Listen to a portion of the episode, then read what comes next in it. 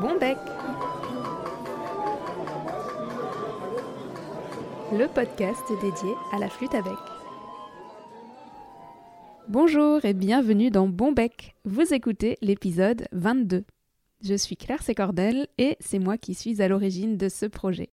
Dans la vie non audio, je suis flûtiste, un peu, flutophile beaucoup, mais avant tout et passionnément, je suis facteur de flûte à bec et je suis installée à Strasbourg depuis quelques années maintenant.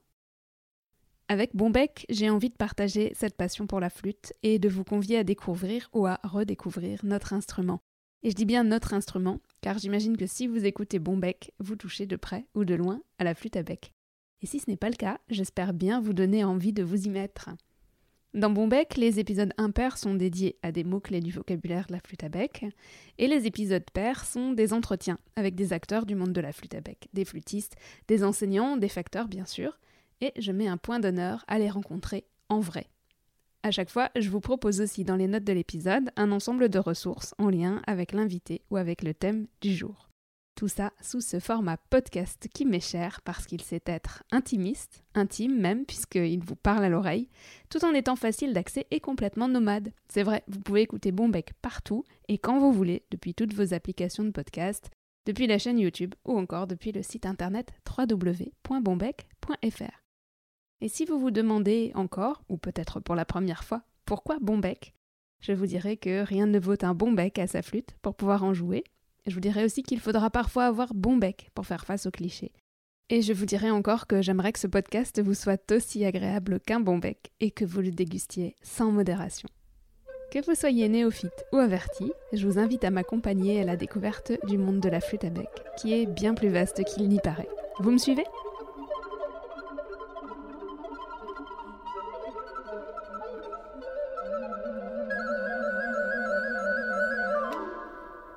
Aujourd'hui, je rencontre Monica Mouche.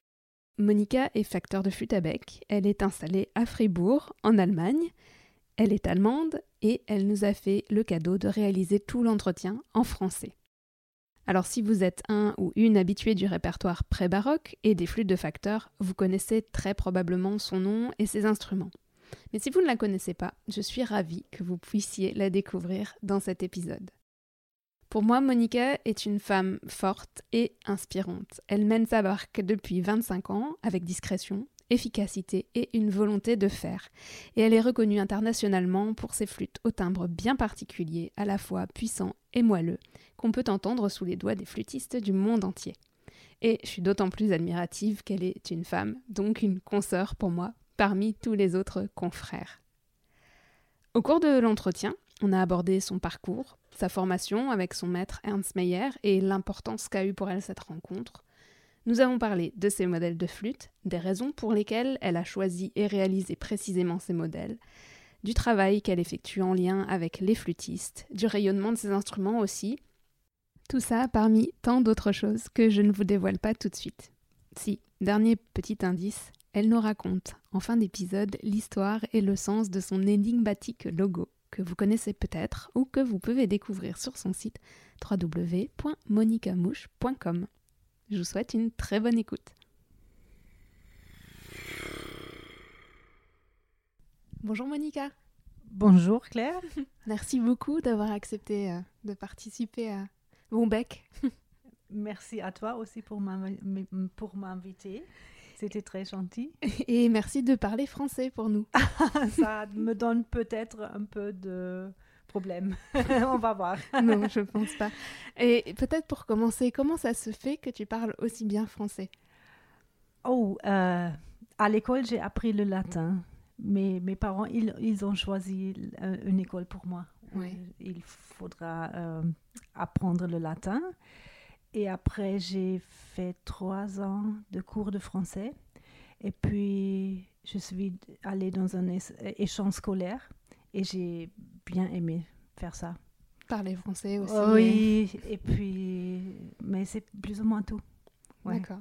Et puis, avec, euh, quand on est étudiant, on, voyage, on rencontre d'autres euh, euh, flûtistes et comme ça j'ai essayé d'entraîner. Mais c'est parfait pour nous parce qu'on peut dire, euh, pour te présenter un petit peu, que tu es facteur de flûte et que tu es à Fribourg, en Allemagne, Freiburg. Voilà. mhm. Voilà. Alors, est-ce que tu veux bien te présenter un petit peu plus et puis, euh, voilà, dire qui tu es? Ok. Euh, oui, j'ai commencé à jouer la flûte à bec à l'âge de 5 ans. Et puis, euh, il y a une petite histoire que j'ai commencé très tôt le matin. Et quand j'ai fait une, une erreur, j'ai- j'ai- je suis sautée un peu. Et puis, mais j'ai toujours, euh, toujours eu envie de, de jouer Donc, tu as, très tôt le matin. tu as commencé par jouer la flûte à Ouais. bec. Et puis j'ai continué avec les, les cours de flûte à bec. Et mon, mon père, il est organiste. Il était professeur à- au conservatoire de Freiburg pour l'orgue. Et il a aimé bien aller en, en Alsace pour voir les, les orgues de Silbermann, par exemple. Et puis, comme ça, chez nous, c'était normal qu'on joue la musique. musique. Et à l'âge de 8 ans, j'ai commencé avec le piano et plus tard encore avec la flûte traversière. Après, j'ai fait les études de flûte à bec, euh, trois ans à Karlsruhe et puis en Hollande, parce que dans les années 80, c'était là où il, il faut aller. Euh, et j'ai aussi fait un diplôme, pas seulement de la flûte à bec, mais aussi de la flûte euh, traverse. Moderne Ouais. de la flûte. Non, non, non, non, Non, ancien- baroque. Baroque, d'accord. Oui, oui, j'ai un diplôme de flûte baroque. Je plus, je joue plus du tout. j'ai complètement abandonné parce qu'il il faut entraîner l'embouchure, Oui. tout le monde. Et c'est une petite, euh, la scène est un peu différente. Mhm. J'admire les, les joueurs que- qui sont capables de faire les deux.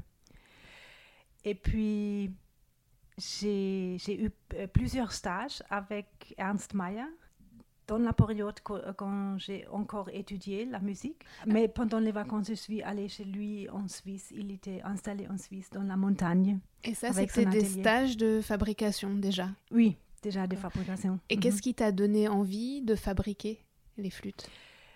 J'ai toujours aimé de faire les choses à la main. Quand j'étais plus jeune, j'ai, à, à la maison, j'ai fait le- la conf- confiserie. J'aime, bien, euh, bien aimer de faire les tartes, les, les petits fours, les choses comme ça. Et puis j'ai tricoté. j'ai très très productif à l'école. Je, Mhm. je- je pense que j'ai fabriqué plus que 50 euh, pulls.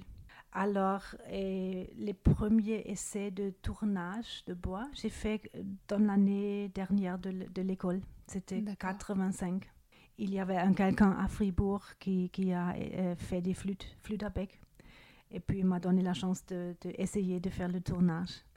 Et pendant mes études de musique, j'ai toujours demandé à tous les facteurs que j'ai visités si je peux faire un stage chez- avec eux.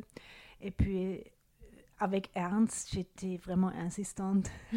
Puis un jour, il a dit, OK, tu peux venir. D'accord. Et j'étais tellement heureuse. Et c'était une, une période super.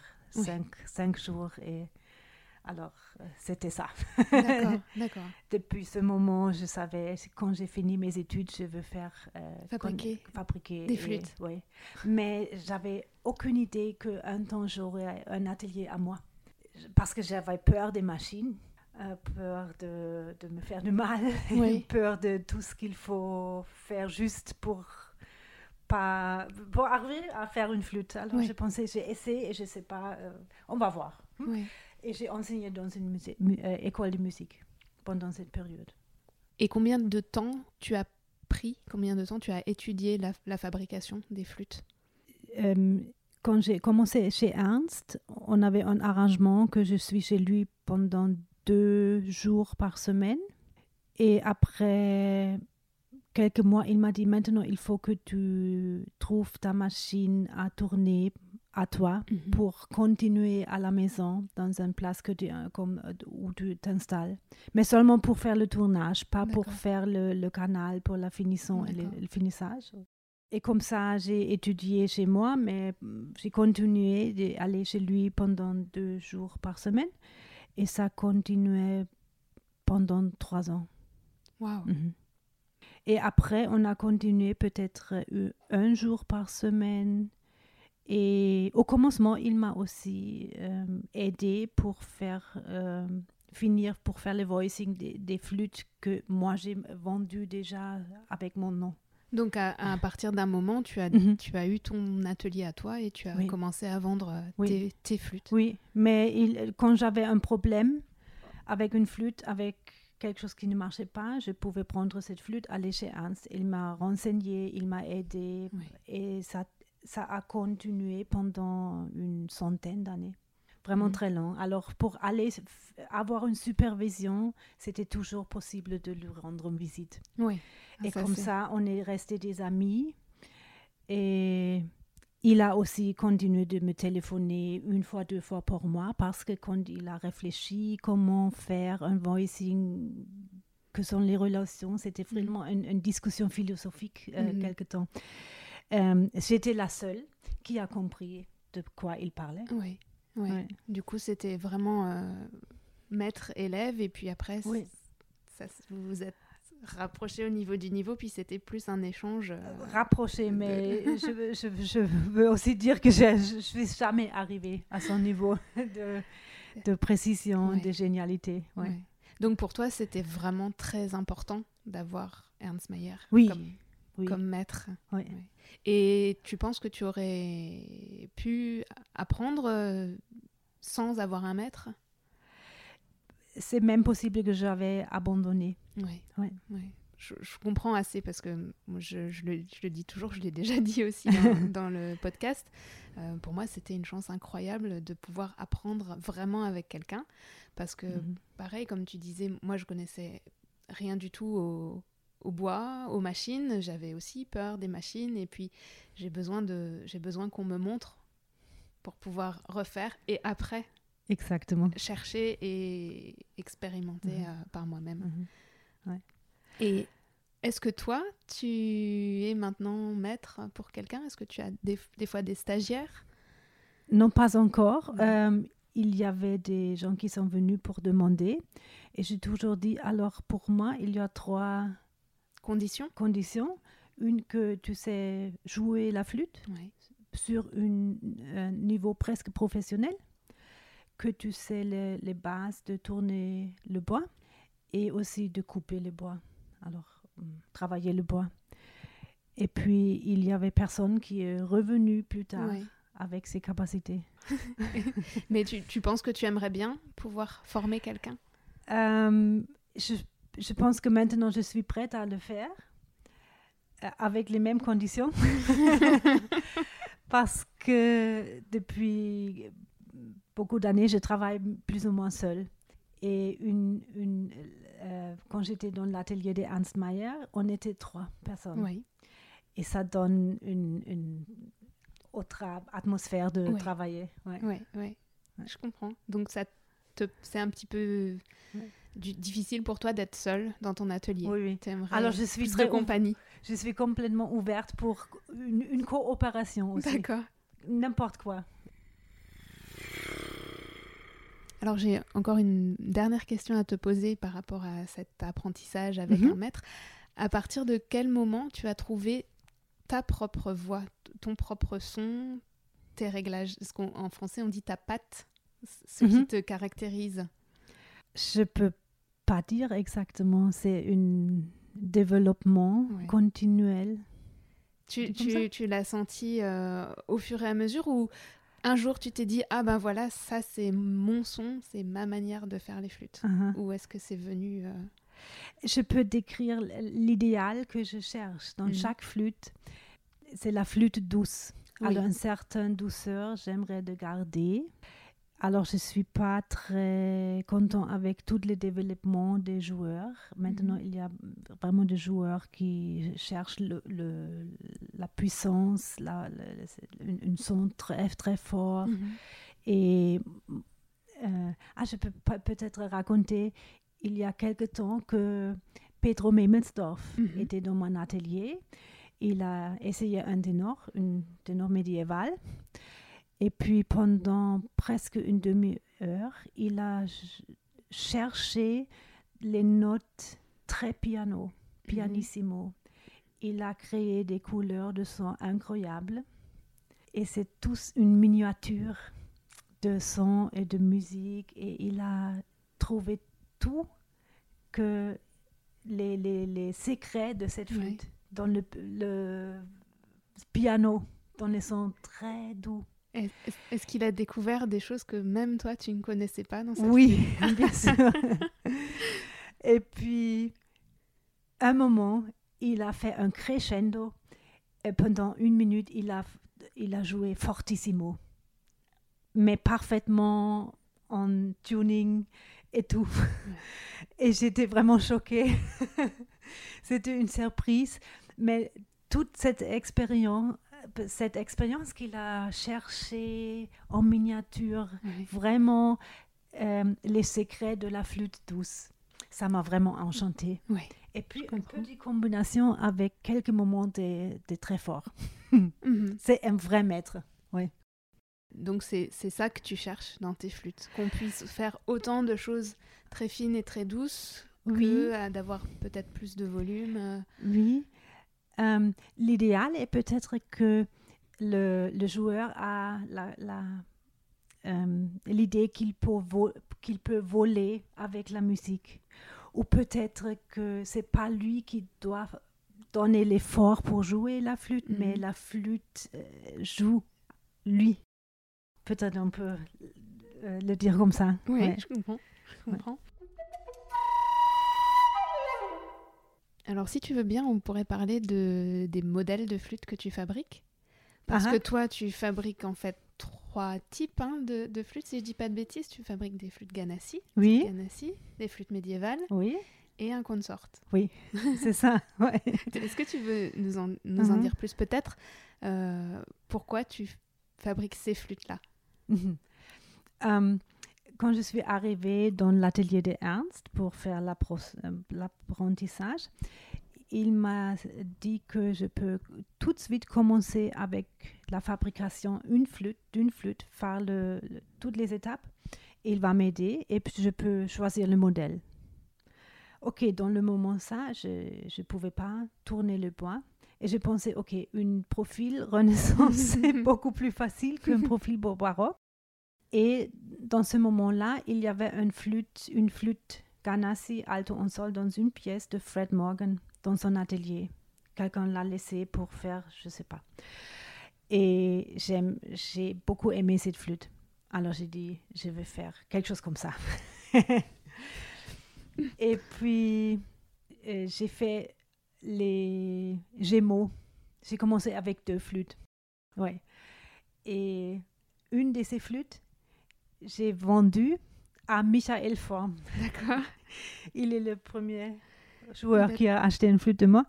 Et l'autre, j'ai envoyé chez, dans l'atelier euh, de Fred Morgan parce que dans un certain moment, j'avais les problèmes avec le papier en Suisse, avec le euh, séjour. Et puis j'ai pensé, ok, peut-être j'ai la chance de continuer ma formation avec Fred Morgan en Australie. Tu aurais aimé aller... euh, ou tu, tu es allé peut-être en Australie? Euh, non, Non. il, il m'a répondu très vite, très gentil, qu'il ne peut pas accepter une autre personne. Il a déjà un, un assistant et il n'y a pas la capacité.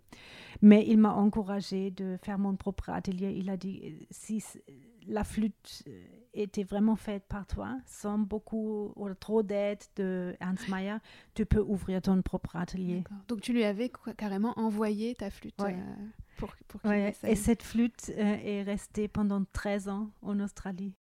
Et même quand, quand euh, Fred Morgan était mort, elle est restée. Et je pensais, OK, c'est c'est égal. Je peux toujours dire, euh, Fred Morgan a une de, mes- de mes flûtes. Mais à un certain moment, il y avait un coup de téléphone. Une professeure de, euh, en Allemagne m'a téléphoné qu'elle était chez, dans l'atelier de Fred Morgan et sa femme Mhm. lui a donné une flûte et demandé si elle connaît Monika Musch en Allemagne. Alors, il a, il a pris la flûte et m'a envoyé. Et donc tu l'as récupérée Oui. et tu l'as toujours Oui. Ta première Et flûte. autour de cette flûte, il y a un papier. C'était ma lettre que j'ai envoyée à Fred Morgan pour demander si je Ah, peux c'est- appr- apprendre avec c'est lui. un souvenir Ah, un incroyable. souvenir. C'est un souvenir Mhm. incroyable. Et est-ce qu'après cette euh, alto en sol euh, Ganassi que tu as faite, tu as fait tout de suite d'autres euh, flûtes Ganassi ou est-ce que tu es passé sur euh, d'autres types de flûtes? Ah, C'était euh, un succès euh, qui a- m'a donné beaucoup de courage. Alors, je voulais, premièrement, je voulais répéter Oui. le succès. Alors, j'ai fabriqué plus de alto en sol. Euh, puis, euh, avec deux corps, à la fin, avec trois corps. et changer les puis, diapasons. Et, et- oui, et puis, j'ai commencé avec le soprano. Normalement, c'est ce qu'on fait normalement. Et comme j'ai enseigné dans une école de musique, euh, j'ai réduit le- les leçons dans l'école de musique avec les commandes qui sont arrivées, comme ça. Mais j'avais jamais besoin ou jamais envie, beaucoup envie de faire les flûtes baroques. Et une autre raison était parce que cette amitié avec Ernst, c'était tellement euh, importante pour, toi, pour moi que j'ai pensé pour ne pas lui faire peut-être concurrence dans Mhm. tous les, les, les modèles, je vais rester avec les flûtes Mhm. Ganassi. Mais c'est vrai que tu es connu pour les flûtes Ganassi Oui. parce que en- je pense en France, quand on entend ton nom, ah, c'est elle qui fait Oui. des super flûtes Oui. Ganassi. Donc Ouais. euh, c'est ça qui Ouais. t'a fait, euh, qui t'a Mhm. fait connaître. Et à partir de quel moment tu as fabriqué d'autres modèles alors? Oui, avec les modèles médiévaux, c'était euh, euh, Pedro Memelsdorff qui m'a poussé. Et puis c'était lui qui, qui a, demandé les flûtes au diapason 520. Mhm. Et, mais la le euh, premier ténor en 520 qui a, euh, Pedro Memelsdorff a utilisé, c'était un Ganassi en sol avec un corps plus long. Mais ce n'était pas le, le, le diamètre de, de cette euh, Tu as changé flûte. le, Oui, c'était un, un, un, un, un sol euh, 4, euh, 415. Alors, je, peux- je- je profite pour préciser parce que Oui. j'ai fait un épisode euh, de Bombec très récemment sur l'accord et on a parlé de toutes ces histoires de diapason. Donc, euh, pour les personnes qui nous écoutent et Mhm. pour qui ça serait pas très clair, je les invite à aller écouter. Cet Mhm. épisode, c'était l'épisode 21 qui s'appelait A comme accord. Mhm. Et ces flûtes euh, médiévales, tu, tu es parti de quoi pour les fabriquer? Parce qu'il n'y a pas de flûtes originales qui, qui sont venues jusqu'à nous? Oui, c'est vrai. Euh, dans ce moment-là, j'étais chez, Pedro à, Bologna et puis il avait quelques copies des flûtes Raffi. Il m'a dit que Monica, je ne peux pas jouer avec ces flûtes. Il ne me donne pas la chance de travailler le son comme je, veux, euh, comme je suis d'habitude. euh, comme C'est c'est pas ça ce que je cherche. Est-ce que tu peux me faire une flûte, mais très vite parce que j'ai un enregistrement de, dans deux mois. C'est pour ça que j'ai pris euh, le- la tête d'une flûte Ganassi en sol pour faire un ténor en, en- en, euh, 520 parce qu'il a beaucoup aimé ce son. Ah oui. Et en fait, il a enregistré une des plus belles chansons médiévales avec cette euh, flûte. C'était sur une CD, je peux Mhm, Bien sûr, nom. je mettrai toutes les C'est, références. euh, D'Amor Ragionando. Et puis, pour les flûtes médiévales, c'était les étudiants et les, les professeurs de la Scola Cantorum à Bâle qui m'ont demandé de faire euh, la reconstruction de flûtes médiévales. Et puis, ils m'ont donné des, des instructions, alors le diapason, le tuning, Ouais. et puis j'ai j'ai essayé de faire Mhm. quelque chose et puis euh, ils ont accepté. Mm. Donc c'est une, une recréation. Tu es Oui. plus partie de, des Oui. envies des musiciens Ouais. que euh, de... Ouais. Ben, de toute façon, il n'y en a pas de flûte, euh, de flûte originale. Est-ce que le, les, les images qui... L'iconographie, ça t'a aidé? Est-ce que tu t'es inspiré des tableaux anciens ou des sculptures ou... Oui, pour faire quelques ornements Ouais. sur la flûte, même pas, pas pour la Perse ou le modèle, Oui. ou so- parce que les, les informations dans l'iconographie sont pas assez précises. Mhm, bien sûr. Et euh, tu as aussi fait un consort? Oui, qui est un petit peu particulier Oui. par rapport à, à ce qu'on utilise. oui, euh, parce que j'avais cette ténor euh, euh, qui est un peu le style de, de Schnitzer. Et puis, à un certain moment, je- j'ai pensé, alors, il faut que j'essaie de faire le bassette Schnitzer, dans lequel j'ai pris le ténor, pour reconstruire cette bassette, pour voir euh, s'il y a une surprise ou comment fonctionne ce modèle. Et puis, j'ai j'ai eu le plan de cette bassette Schnitzer. C'est un- bassette en sol euh, qui est à, Bruxelles. Bruxelles. Voilà. Et ça m'a tellement étonnée parce que c'était très facile de faire une super flûte avec cette bassette. Et une autre chose qui est intéressante est que quand je prends le mesure originelle de cette bassette, le diapason est au milieu de euh, 440 et 466. Plus ou moins au milieu. Et la même chose m'est arrivée quand j'ai fait une copie de SAM euh, 135, qui est le modèle pour le Ganassi. Oui, le Ouais. modèle de référence qui est au, Ouais. au musée de Vienne. Oui, Ouais. exactement. Et après venait l'idée de faire un consort euh, avec cette bassette. Et puis j'ai choisi d'aller au diapason 466 parce qu'il y, avait- déjà les joueurs qui avaient des problèmes avec les, les distances des trous. Ah oui, donc Alors, ça permet d'avoir. Ok, de milieu, entre les deux di- diapasons, j'ai choisi le diapason le plus haut. Et tu as gardé une bassette en sol. Oui. donc c'est encore Voilà. plus Mhm. euh, Ouais. petit et, Ouais. et confortable. Ouais. Oui, donc finalement, chacun de tes nouveaux modèles est venu de quelque chose que tu avais fait avant. Oui. C'est. Oui. C'est c'est- super, euh, Mhm. super intéressant. Euh, pour la reconstruction de la flûte Ganassi, j'ai étudié un article de Fred Morgan qui a euh, publié dans Early Music. Et je pense que c'est l'édition de janvier 81. C'est un très long article comment il fait la reconstruction des flûtes. Et je pense que cet article, il est aujourd'hui, euh, tou- toujours d'une très grande valeur, même, même aujourd'hui. Oui, oui. C'est encore euh, la référence euh, pour tous les Oui. gens qui fabriquent des flûtes. euh, Tu, tu le connais aussi. Moi, Ok. moi aussi, Mhm. c'est vrai que bah, mes flûtes euh, Ganassi, c'est le Mhm. plan de Fred Morgan. Mhm. Oui, Voilà. exactement. Comme, Il y, avait, il y a un passage dans cet article que j'aime beaucoup. Il pose la question où il dit que dans, quand on fait le son d'une flûte, quand on fait le voicing, il faut choisir entre clarité et flexibilité du son. il faut choisir. Oui, Est-ce que tu penses qu'il faut choisir?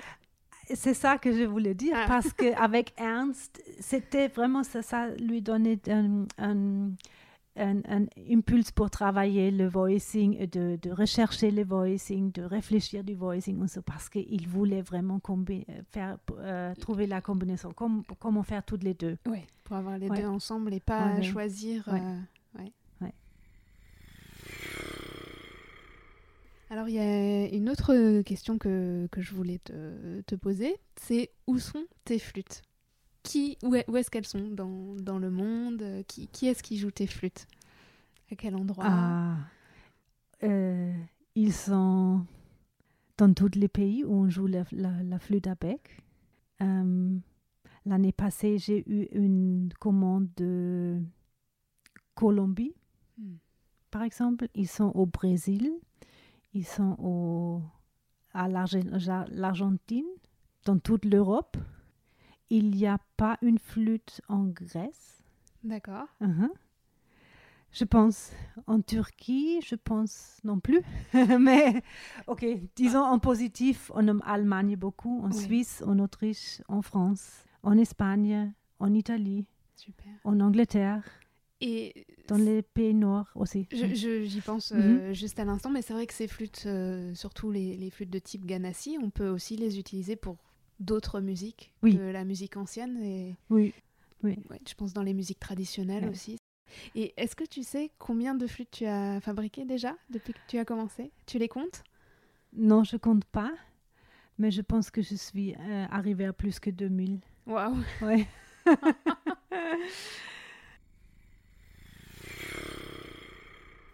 Et tout à l'heure, quand on parlait, tu m'as tu m'as dit qu'il y avait même euh, un compositeur qui, qui a composé une pièce pour une de tes flûtes.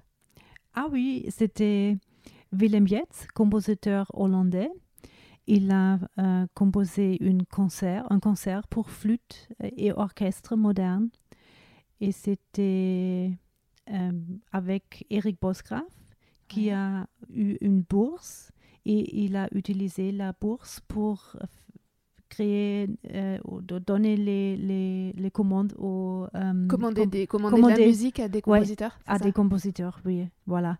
Et Eric Bosgraaf, il, est, il a pris toutes ses flûtes, il est allé chez Willem Jetz, il a présenté les flûtes, il a joué, et puis Willem Jetz a choisi la flûte Ganassi pour faire la composition. La tienne. Ouais, Eric, Voilà. il, a, il avait flûte de moi. parmi, toutes les, Ouais. parmi toutes les autres, c'était c'était Uh-huh. la tienne. Ouais, ouais. Et puis, euh, dans le euh, programme euh, de cette, ce concert, Willem Jetz, il a écrit que pour lui, un, un instrument soliste et doit être comme une prisme à travers duquel les couleurs de toute le euh, de tout l'orchestre euh, euh, appara- apparaissent. Apparaissent Ouais. comme, euh, Voilà, comme comme un arc de arc-en-ciel arc-en-ciel comme d'orchestre. couleurs. couleur de, de l'arc de ciel. Ouais. Et, et J'ai cette, bien aimé ça. cette pièce, tu, tu, tu l'as entendue toi-même? Oui, oui, je suis allée à Amsterdam concert? euh, au, Concertgebouw. Au con- ils ont fait, comment est-ce qu'on dit, la première fois? La première, la première, ouais, Oui, la la, première. création. la- mhm, Mm, voilà. création. Et j'avais une place assez arrière dans le- la salle de concert. Et alors, je ne savais pas si on peut euh, entendre bien toute la flûte. Mais la, la manière dans laquelle il- le compositeur a mélangé les sons, et c'était vraiment super. Alors, le son de, de cette ganassi, il a traversé toute la salle. Aussi, j'ai vraiment, j'étais vraiment enchantée. Ah, J'avais pas une- euh, expecté ça. C'était une Ouais. surprise finalement. Oui, tu oui. pensais pas que ça allait Oui. être aussi réussi. euh, Je pense que c'est une très belle composition. Et euh, Willem Jetz, il a cité les, les chansons de Gustav Mahler, de euh, Lieder eines fahrenden Gesellen. Et alors, dans ce euh, concert, il y a des passages très mél- mélancoliques avec un très, très bel son, beau oui. son de la flûte, oui. Ouais. Ah, ça devait être- Il y a des moments vraiment exceptionnels dans ce concert. Et est-ce que tu penses que cette pièce, on, on peut avoir l'occasion de l'entendre euh, en concert? Ça a juste été créé ou c'est repris? C'était déjà repris en Oui. Allemagne, euh, cette fois avec euh, Stefan Temming comme soliste, et il m'a raconté qu'il euh, va voyager en Australie pour euh, donner un concert avec ces pièces. Et il a une flûte euh, de toi aussi. Oui, aussi.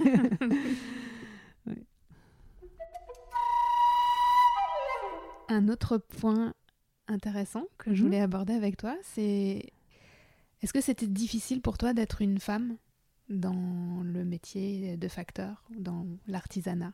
Est-ce que ça a été difficile? Je trouve pas, non. Non, Mm. parce que j'avais un, un Ernst comme maître, Ernst Oui. Mayer comme maître et aussi protecteur. Avec Oui. toutes mes questions, je euh, pouvais venir chez Mhm. lui. Mhm. Euh, j'ai bien aimé de faire le, le travail lourd, alors couper le bois, les grands Oui. trucs de bois aussi. J'ai aimé de, de prendre, euh, utiliser mes muscles aussi. T'aimais bien Ouais. fabriquer en fait. Ouais. Et- la, la plupart des, des joueurs, Oui. ce sont des femmes aussi. C'est vrai, Ouais. c'est vrai. Ce, ce que je vois, il y a une différence entre les femmes et les, euh, les hommes comme joueurs de flûte. Oui. Oui. Dans a- quel, dans quel sens? Il y a des préférences des joueurs. Alors, il y a les, les joueurs qui préfèrent les perces, les diamètres avec diamètre large. Mhm. C'est comme, comme une voiture avec beaucoup de puissance, tu sais. Et on voit que il y a plus d'hommes qui préfèrent le- les grandes flûtes avec un grand son, avec un grand diamètre où il faut souffler beaucoup et les choses comme ça. Et ça, tu penses que c'est femmes et hommes ou est-ce que c'est aussi selon les endroits? Par exemple, je, je pense que d'une manière générale, les flûtistes allemands ou de pays germaniques, ils aiment des flûtes peut-être plus puissantes, alors que les flûtistes euh, français ou plus de, de- l'ouest euh, de l'Europe vont être peut-être plus à l'aise sur des flûtes un peu plus, un peu plus fines. Est-ce que tu crois qu'il y a des modes ou des, ou des Euh, goûts? Mais ce ne sont pas les modes nationales, nationaux. Ouais.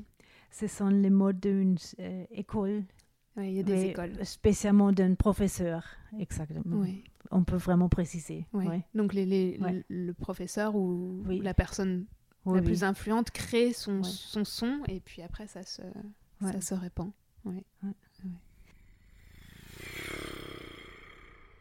Euh, une autre chose que je voulais te demander, parce que j'ai, d'ailleurs tu as un nouveau site euh, internet, Mhm. superbe, Ah, oui. et ça m'a, ça m'a fait penser à, à te demander ton, ton logo, ce qu'il Ah. représente et voilà pourquoi tu l'as choisi, si- s'il a une petite histoire. Euh, juste pour le décrire, ça ressemble à un, un Z. Ça n'a Euh, rien à faire avec un ça Z. n'a rien à un voir avec un Z. symbole. C'est un C'est symbole. symbole. Oui. explique-nous.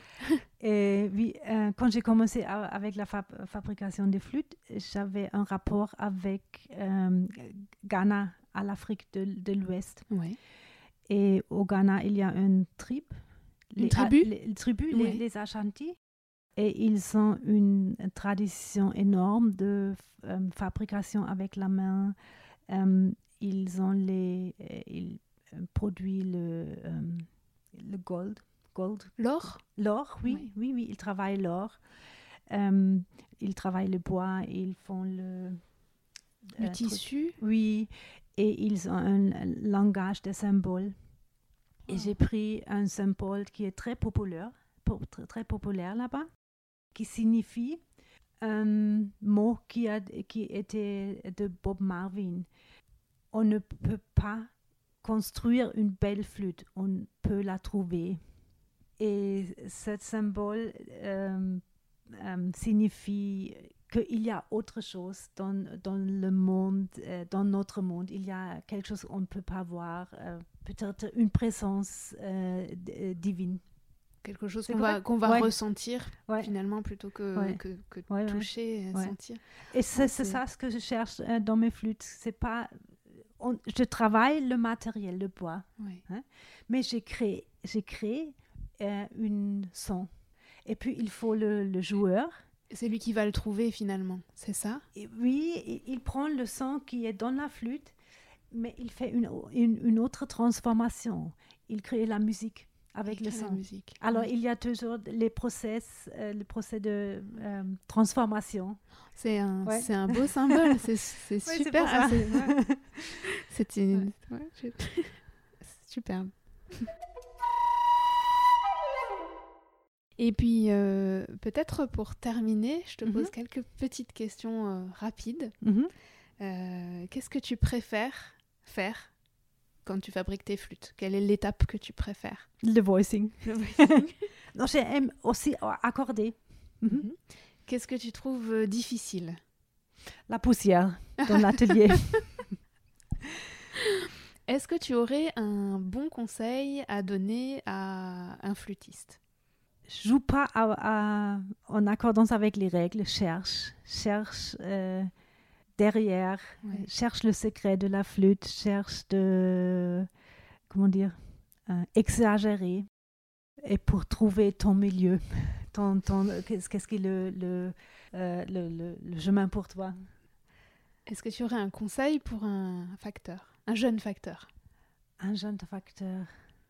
Euh, arriver à savoir comment faire pour fabriquer les flûtes. Il y a beaucoup, beaucoup de, de problèmes, beaucoup de problèmes qu'il faut euh, trouver une solution. Ce sont les petites étapes, il faut les prendre tout, un après l'autre. Alors, Pour- il ne faut pas abandonner. Tu penses qu'il faut combien de temps pour faire un facteur de flûte? Euh, avec un maître comme euh, avec moi, ça m'a quand même pris une dizaine d'années. Ouais. Ouais. Jusque je pouvais fabriquer vraiment une série de flûtes sans demander euh, et sans prendre. euh, Tout le monde est assez d'accord avec ça. Quand je demande, quand je pose cette question aux, aux autres collègues, tout le monde me dit euh, au moins C'est la 10, même au moins 10 Ah, ans. ok. Tout le monde me dit 10 ans.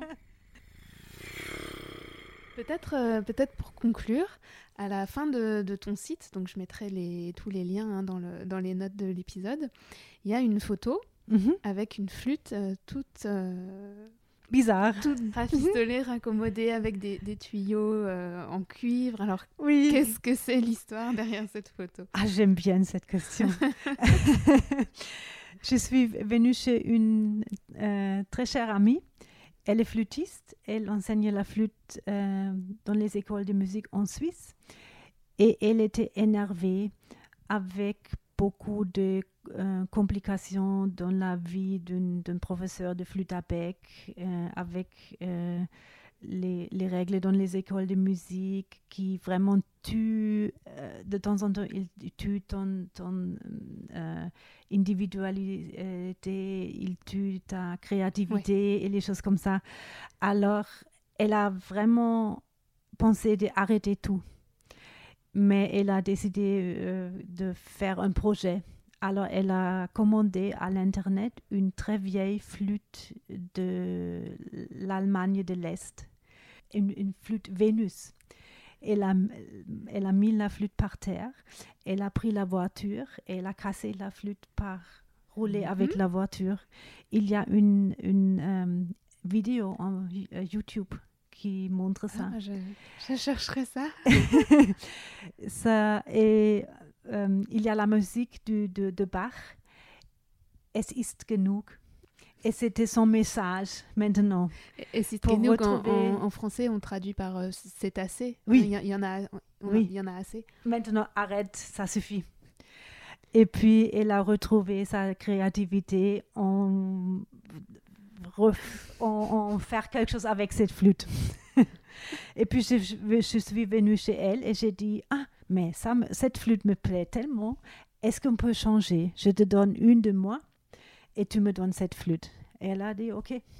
C'est comme ça que cette flûte est chez- euh, venue chez moi, dans mon atelier. super. Mhm. Merci beaucoup, Monica.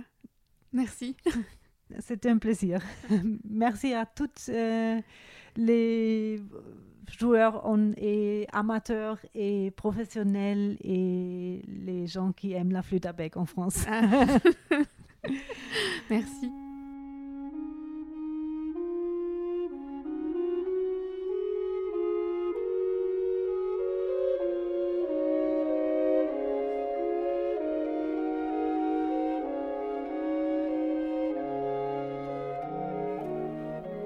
Et voilà pour cet entretien avec Monica. J'espère que vous aurez eu autant plaisir que moi à l'écouter, à découvrir son histoire et sa philosophie.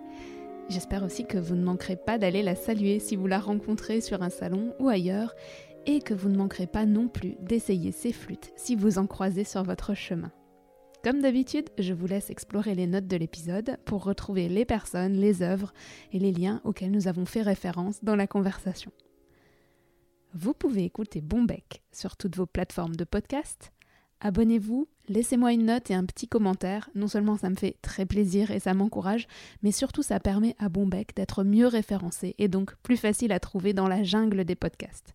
Et si vous n'avez pas une âme d'aventurier, loin de la jungle, vous pouvez écouter Bombec aussi sur sa chaîne YouTube. Là encore, abonnez-vous.